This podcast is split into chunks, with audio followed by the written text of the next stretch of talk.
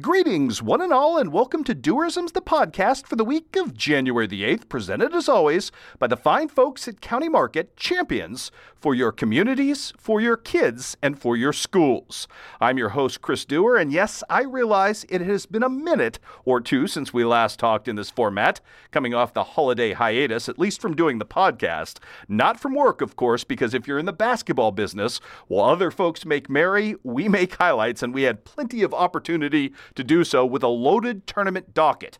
And it was super fun, and I make it a point of pride to try over the course of the holiday season to get to every single tournament involving local teams personally so we can kind of breathe it in and break it all down for you more than just looking at video or trading out video. And we were just about everywhere. I almost made it to all of them. I did not make it to Moberly this year, and I did not make it to Collinsville, which I think is the first time I've ever missed out on personally going to that tournament since I've been here.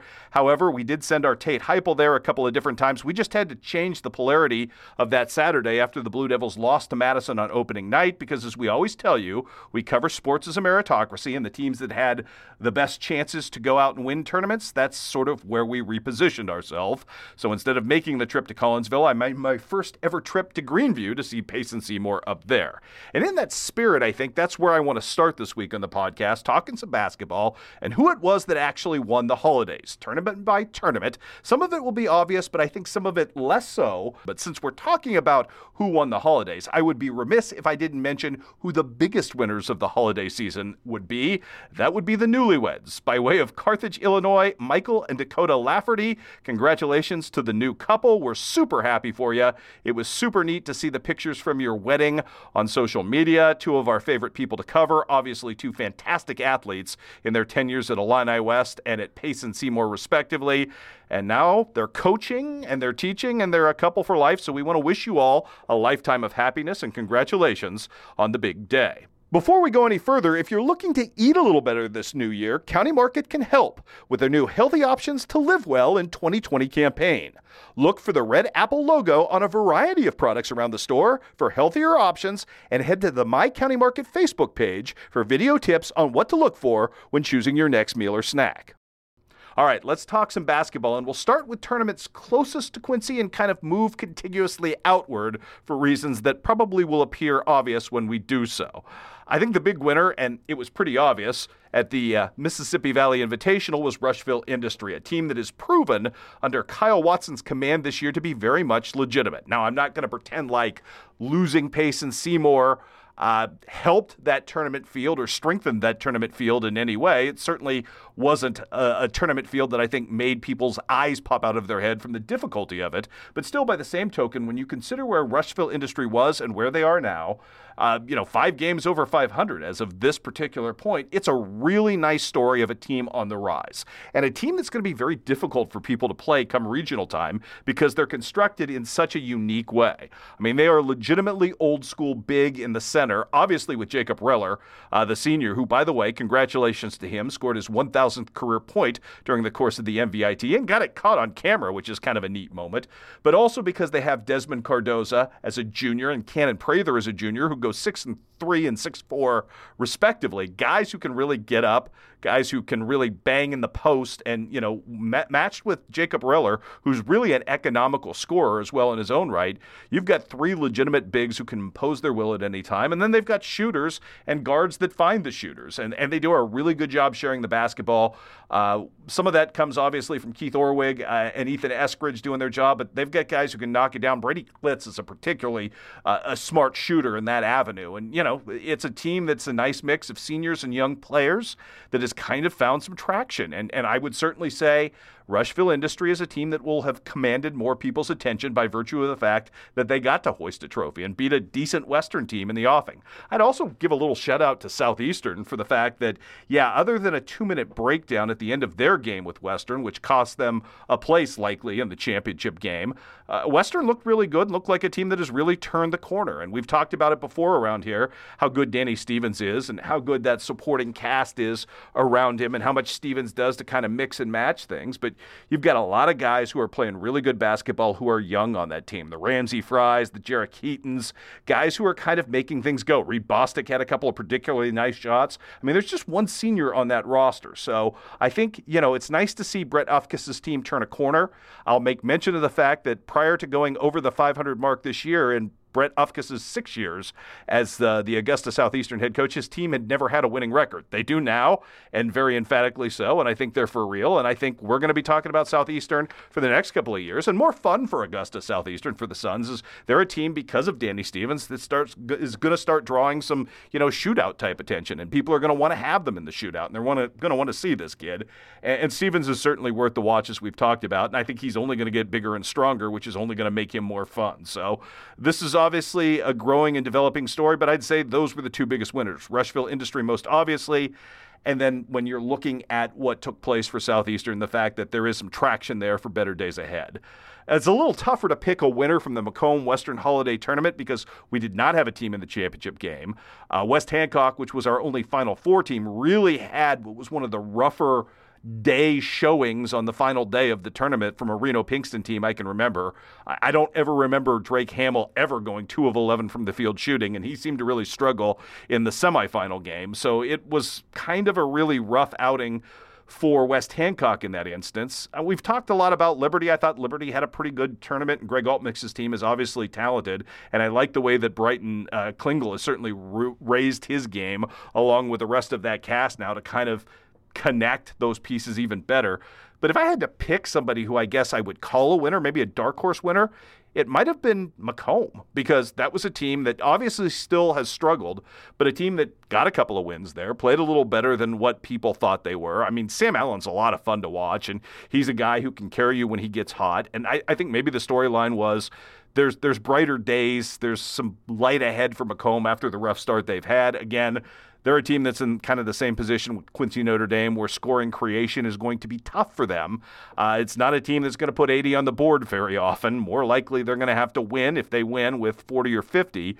But I think you could see the architecture of that. And I think obviously Jeremy is a great coach and he's done a fantastic job at Macomb. And I think he'll make this team better. And, an endemic of, you know, Kevin Meyer at Quincy Notre Dame as well. Their teams are always better in February than they are in November, which I think is the mark of good coaching. So I, I think if that was the takeaway from what was kind of a lackluster Macomb Western tournament, at least as far as the local teams this year, I think that would have been the biggest takeaway there on the boys' side as well. Um, you know, I, I guess from a, a, a standpoint of of maybe not getting the best competition in the world, but I'd say Brian Ray's team was a big winner. Obviously, they won the championship at Greenview, but Brian Ray's purpose was, you know, I think they would have won championships just about anywhere they played.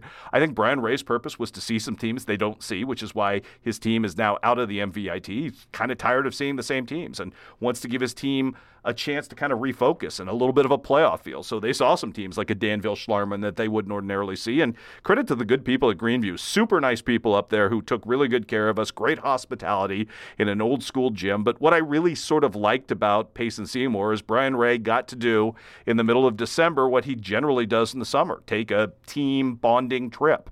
And, you know, I think the wins and losses obviously were, you know, that's why you go, but I think that's immaterial to the overall scheme of trying to build a, team for the future and friendships and chemistry and all of the things that make successful enterprises successful. So I would say Payson Seymour was obviously successful in that round, and I really do think, again, to emphasize a point, we'll talk a little bit later about great point guards in the area, but I think Hayden Hildebrand might be the most improved point guard in our region.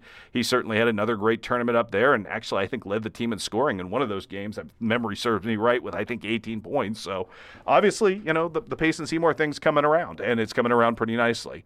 Uh, Waverly, um, before I get to that, let me talk about Collinsville. And I know that's taking the geography out of order, but I really think the big winner locally out of Collinsville with Quincy High losing to Madison was West Central. And, and I think we see that now because as I'm recording this, Winchester West Central has been installed as the number one ranked team in Class 1A basketball, largely because they beat in the regular season, obviously, at Winchester the other night, a Madison team that took down Quincy High School, powerful, venerable, historic Quincy High School.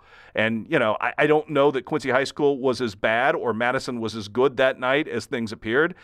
But West Central beating Madison by 20 has caught the attention of everybody. And even before the state rankings come, came out, I mean, I, I heard people who traditionally are not Class 1A or Class 2A people who watch a bigger brand of basketball starting to buzz about West Central after the Madison win.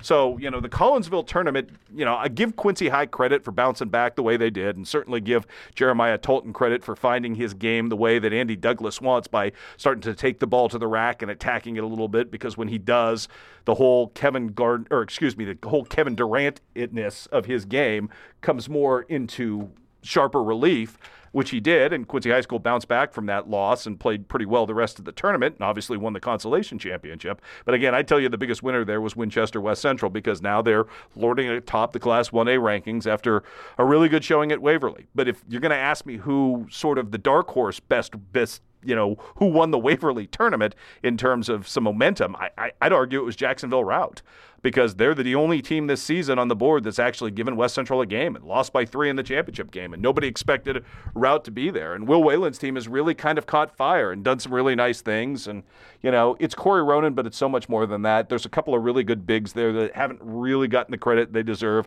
I think Gus Abel needs to be pretty much near the top of any list of really good juniors in our area, or excuse me, really good sophomores in our area going into his junior year because I think you can see the dynamics of his game that will lend him to be a really effective big. And between he and Nick Cook, who transferred from Jacksonville, they've got a traditional high and low post center to work around. And they've got shooters. And, you know, we've long been high on Adam Lindsay and Ian Hayes and those guys. And, you know, we've seen Will Merwin really step up as a freshman, another of those really good freshmen this year in the, the class who's starting to, to make some plays and do some things. So there's a lot to like about where Jacksonville Routt was coming out of that game. I think they've legitimized themselves. And obviously, they lost a tough game uh, to a really good Winchester West Central team. But again, I think we've seen Routt maybe starting to profile as a top 10 team in the state of Illinois in Class 1A, and that's a really good thing building forward.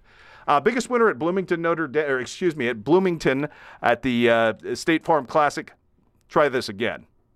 Biggest winner at the State Farm Classic in Bloomington locally? Well, since only Quincy Notre Dame was playing there on the boys' side, and since only Central Southeastern was playing there on the girls' side, I'm going to kind of go off the board and say Josh Sheffield because, uh, you know, obviously Quincy Notre Dame only had one win in that tournament on the last second buzzer beater by Mr. Sheffield, but I think that was some of the proof, as we talked about a little bit earlier, uh, with teams looking to find some traction with Macomb. I think that was proof that Quincy Notre Dame does have some, you know, the dark clouds had lifted. And that wasn't a game that was particularly tough for the Raiders because they lost Jack Marth to a knee injury. I don't think it's going to be a major knee injury. I think it was more bruised than anything else.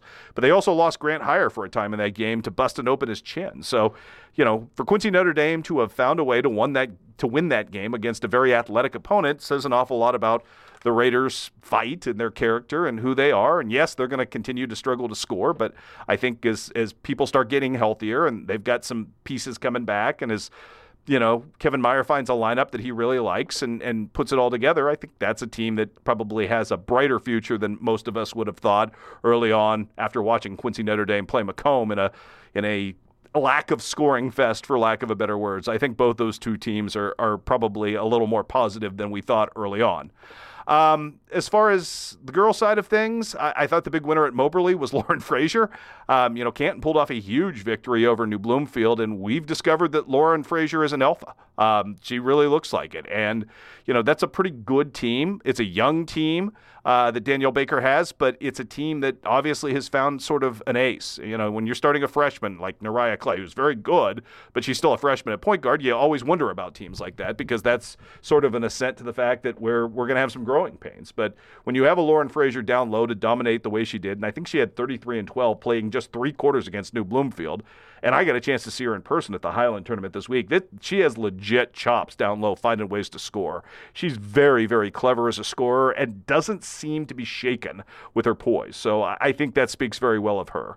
Uh, biggest winner at uh, Beardstown? I, you know, I don't know that we have one. Jacksonville Routt, you know, not making it to the championship game and playing Lewiston was kind of a disappointment. And I say that, you know, in the wake of Routt losing to Lewiston big time uh, as we record this. 67 32, I think, was the final, 62 37 was the final on Tuesday night. But obviously, it needs to be said no Bella McCartney in that game. So Routt was without its all stater uh, at that level. And that obviously means a lot. So I would have liked to seen a heads up battle between you know, at full strength between now number one ranked Lewiston and now number six ranked Routt. Heads up. We still haven't seen that. Would have liked to have seen it at Beardstown, but, you know, Illini West played really well. Katie Kirkham always plays well in that gym. She's she's become a really risen talent who kind of gets overshadowed a little bit behind Harrell and Artman. She shouldn't be. She's a very, very good basketball player.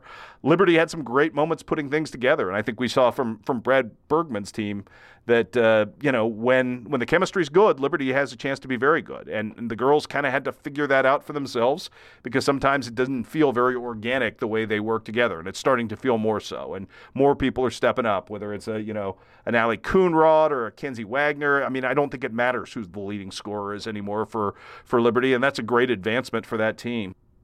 And I think we, we see the architecture of a better finish for Liberty coming down the stretch, and they could be a team that really makes some noise come regional time as well. It's it's obviously a very deep team, an athletic team, and versatile team, and the number of people who can lead them in scoring or put 15 on the board when they need it. So I think Greg Wellman and, and Brad Bergman have done a very good job kind of cultivating what they can be. I'm, I'm still very curious to see what Unity becomes as well, because I think when that team hits its max Q, they're they're a pretty dangerous team as well. So I would say those were the big winners of the holiday season, but we've had a lot since the holiday season. Uh, uh, roll our direction. You know, um, we've had you know a, a, team rise to number one, as I mentioned earlier, with West Central, and not long after that, controversy as the West Central Cougars hang a probably an unnecessarily large loss on Pleasant Hill which I think ended up being a 105 to 14 victory, which had tongues wagging, largely because anytime you see a score like that, people tend to bristle, and especially when it involves, you know, an opposing coach who people generally think is one of the classiest in the area, and Blake Skillman.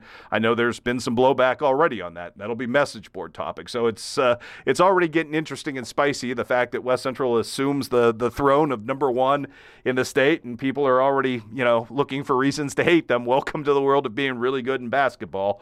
Um, like I said, I, I don't know the dynamics of what happened on that night. And, you know, obviously that's probably not a good look for anybody involved, but sometimes those things do get out of control. And I don't know what the circumstances of it was. And, you know, it'd be an interesting question for Ryan Siesting down the road. I, I'm sure he probably regrets the way that ends up that's you know sort of unfortunately the byproduct of basketball you know when really good teams play teams that are overmatched it probably shouldn't have been that large of a spread. But it, again, I can't speak to why that happened or why that was. It was, and it probably wasn't you know what anybody intended. So that was unfortunate. Also, we've we've begun Missouri tournament play this week as I'm talking to you, and it's nice to get into that as we enter a really big week. As I speak, you know the Clopton tournament and the Highland tournament are going on, and then we'll have those championships on Saturday, plus the start of the Winchester Invitational. Speaking of West Central and Payson Seymour and Routt and all those really great teams finally being united into the same bracket. Uh, we've got the Central Southeastern Girls Tournament, which again brings Illini West and number one Lewiston, and you know a, a pretty spicy Liberty team, and and uh, Brown County, who can be very dangerous behind Bell Cook, all into the same gym as well. Quincy High School's there as well, who's played very well. Been very impressed with Quincy High School this season, uh, considering what they lost in terms of graduation. I think the the play in the post, you know, has been incredibly good for a team that I think a lot of people had kind of didn't know what that would be like. And, you know, obviously Olivia Edwards is playing at a very high level. We're going to talk about point guards in a second. I think she's playing as well as any girls' point guard in our, our area right now, and she should be commended for that. And, you know, they're finding ways to, to get the ball to the people that matter and, and the hot hands, and they've got a lot of pieces. And I think Brad Dance has done a pretty darn good job. I mean, also since we last met, Quincy Notre Dame lost the basketball game on the girls' side, which, you know, I, I think largely might have been the function. Uh, I, I don't want to take anything away from a very good Pleasant Plains team. But I think that was largely the game you play coming off Christmas where everybody looks terrible. And Quincy Notre Dame got down 11 nothing and really could never recover against a good Plains team. So you get that working. And people are talking about, well, is Quincy Notre Dame vulnerable? I, I don't know that they are. I think everybody is to a degree vulnerable on a given night, but I still think that's a wildly talented basketball team that Eric Orrin has, has on his hands. And for my money, it's still the best girls basketball team I've seen this season. Palmyra's not far behind. I mean, the girls obviously play a high level of defense and are averaging just 29 points allowed per game, which speaks volumes about who they are and what they've become. And, you know, it's not just Megan Stone and Bailey Lovelace. They get a ton of credit, but it's a lot of different girls. Jansen Jetty's been a really nice, pivotal defensive piece for them. You know, she's sort of become their, I, for lack of a better word, Stacey Augmon. You know, that person who goes out and you know can can really change the dynamic of a game with her defense. Speaking of defensive intensity, was super impressed with the you know the strides that Bryce uh, Starks has made for Monroe City. You know, and, and you watched him two years ago. He wasn't this level of defender, but he works hard to hawk the ball on every single play. And I think Monroe City probably runs away with a Clopton tournament title, maybe both Clopton tournament titles on the boys and the girls side because people were buzzing about the great job Cody Leonard's team had done there to open up the tournament. And and they're a team that's starting to play really well and starting to find some traction after the big loss to Notre Dame. I think that was sort of a come to Jesus, and the girls have, have kind of figured some things out. And I really like Hallie Dyer. I like the way she plays. I like the fact that she can get to the rim pretty much at will. I think Riley Quinn is playing some of the best basketball of her career, probably better known for her softball, but she's starting to really kind of put things together. And, you know, you, you've got some people there and some pieces that are, are going to make Monroe City dangerous. And I'm very much enjoying down the road, uh, likely at the Lenzini, uh, another perhaps Monroe City showdown, uh, you know, with Palmyra. I think we need to see those. Those are fun and they make things interesting for us. All right, I promised you I'd talk point guards uh, in our area this year. I, first of all, I guess the general takeaway on the boys' side is just how good you know the top 10 point guards in our area are, but I would say specifically the top four, and I would list that group. And if I had to put them in order right now, I'd probably order them thusly. I'd lead off with Gabe Cox, who's averaging 22 points per game. He's shooting 59% from the field uh, for two and 34% from three.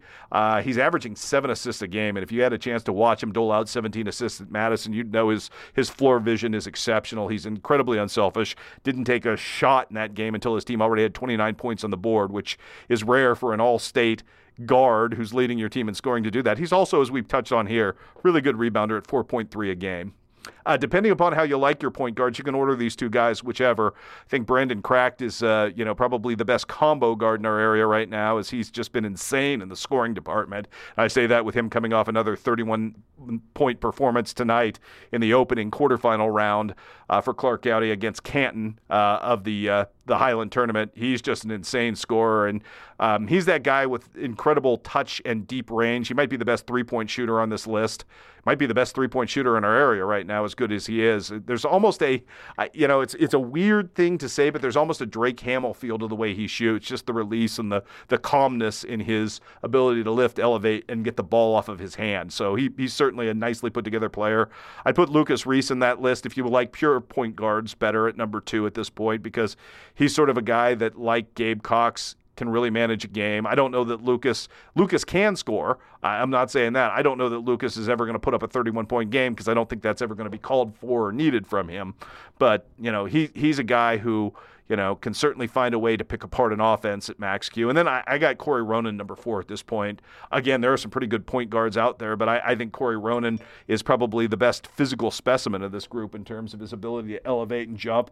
You know, he's a Division One kid, obviously, and you know for baseball and going to Hawaii, but you know his his basketball is superb. And, and there were times where he carried Routt and and looked like one of the best players, one of the three or four best players in the entire region. So those would be my top four point guards going into the season. If you have some suggestions for me or guys you don't think we considered enough. And again, I, I think the top 10 is really good, but those are the four that have stood out the most to me at this point from a great and exceptional list of point guards. There are some really good ones at Liberty and Monroe City and Palmyra, obviously. Otherwise, those teams wouldn't be as good as they are.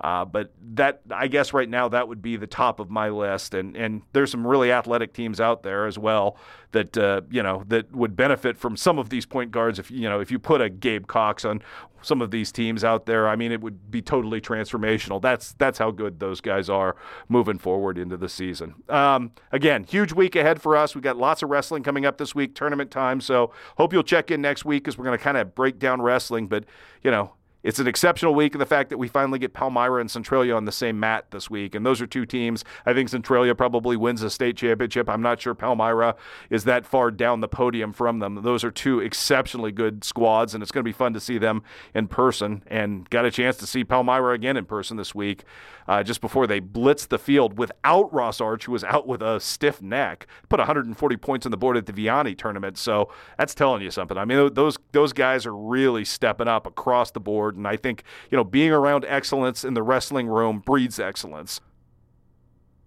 So I think that's why you're seeing guys who, you know, like Mr. King or Mr. St- the Stevens boys, you know, really step up their game and really become next level guys. And and that's been important. And you know, obviously, I think when you can start every match with Caden Crane at 106 as the number one ranked wrestler in the state, as a guy who's going to probably win you that match every single time out, that's fun. And I'm going to love seeing Palmyra at the Quincy High Invitational, all of this weather permitting, because as I open my mouth, I see there's snow in the forecast for what is my favorite Saturday of the winter this coming Saturday. So that's rough as well. All right, before we get to the pop culture portion of our podcast, every penny matters. That's why County Market's Penny Pincher coupon book is so great. You can save more on groceries, more than 40 coupons, totaling $200 in savings in this month's newer, bigger edition. Look for the Penny Pincher in your mailbox or pick one up at your local county market. Uh, usually, we end these uh, podcasts talking about pop culture and things that we've enjoyed. And I guess I will end talking about, you know, since we missed you over the holidays, I did get a chance to catch up on all my movie watching and caught up in the Golden Globes a little bit. And uh, like I said, this year, from a movie standpoint, I've liked everything I've seen. I mean, there have been some exceptional movies, but sometimes some of these movies that are Best Picture nominees are a little bit overrated, or there's there's things about them that are off-putting to me. I really haven't found this this year, and I'm still working my way through.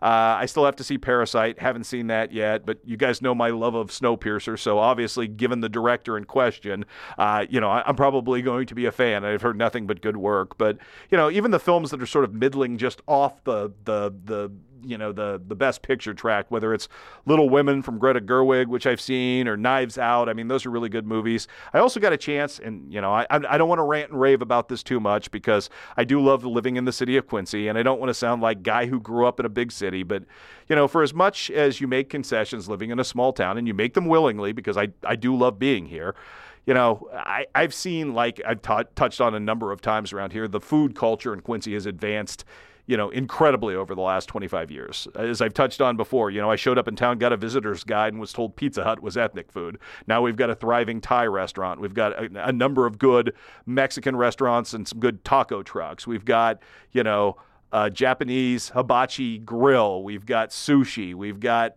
four, I count them, four farm to table restaurants. So Quincy is really taking great strides in that department, but we still haven't really improved cinema. I mean, it, you know, you have to drive to go see really good movies if you want to see them. You have to put the work in. And it just strikes me as odd that we have, you know, Jumanji, the next level, and Cats playing at multiple theaters, and it's like taking up multiple screens. And I get it because it's Christmas vacation. People want to take their kids, but come on, can't we just have a Wednesday where they show an art house film or two, you know, for people who want to go see, as I did, driving 90 minutes to Burlington, Uncut Gems? And I guess that's what I want to talk about because I know that's kind of a sports movie and it's an Adam Sandler movie, which, you know, people have, you know, feelings about Adam Sandler strongly or negatively based on his comedy or whatever you know, I almost tried selling that to one of the local movie theaters and tried to tell them that it was like Little Nicky too, And they think, well, people of Quincy aren't smart. They'll go see Little Nicky too, but they won't go see a critically acclaimed movie by the Safdie brothers. Well, here's the deal. I, I you know, I, I, enjoyed Uncut Gems as much as you can enjoy something that's a two hour and 15 minute anxiety ride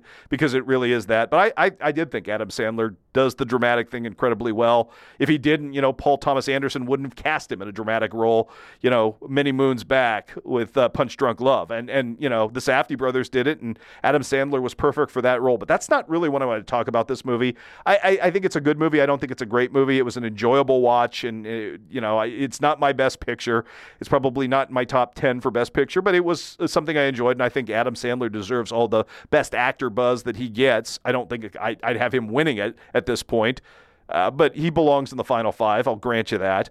But I, what I did want to talk about was the acting performance, the tour de force performance in that movie by Kevin Garnett, who the camera loves. And I walked out of that. My biggest takeaway from Uncut Gems was give me all the Kevin Garnett you can get on screen. And I realized the extent of his acting was playing Kevin Garnett, but man, was it good. And every time he's on, that, you know, that palpable charisma people talk about translates to film.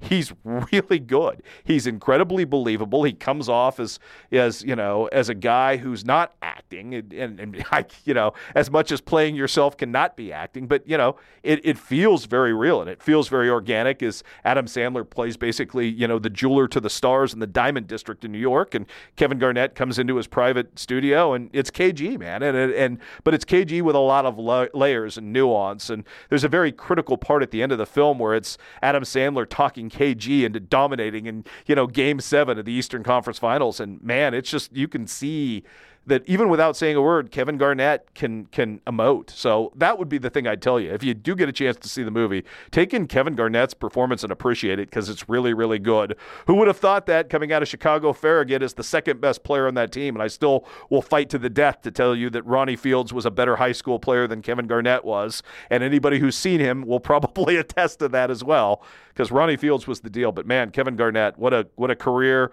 and and man, what a performance in that movie! Super fun. It was it was neat to see that, and you know I like the fact that the Safdie brothers like you know, cast Mike Francesa in a role. Which, if any of you are out there as aspiring filmmakers and want Chris Doerr in your film someday for kitschy nostalgic sake, I will I will play any role you want. I just want to I want to get my SAG card and say I was in a movie, and I can't act. I'll tell you that. In, in you know, in full disclosure, I, I was in Whistle Stop USA as Casper McDuff. Had three lines, and I actually had to sing, which god awful, horrible, but. You know, I, I, could probably channel it. I'm a method actor like Daniel Day Lewis, I'd like to tell myself. But on that note, let's end the podcast for the week. Again, always appreciate your support, appreciate the fine support of our good friends from County Market as well. It has been a pleasure, my friends. We'll see you right back here next week for the podcast.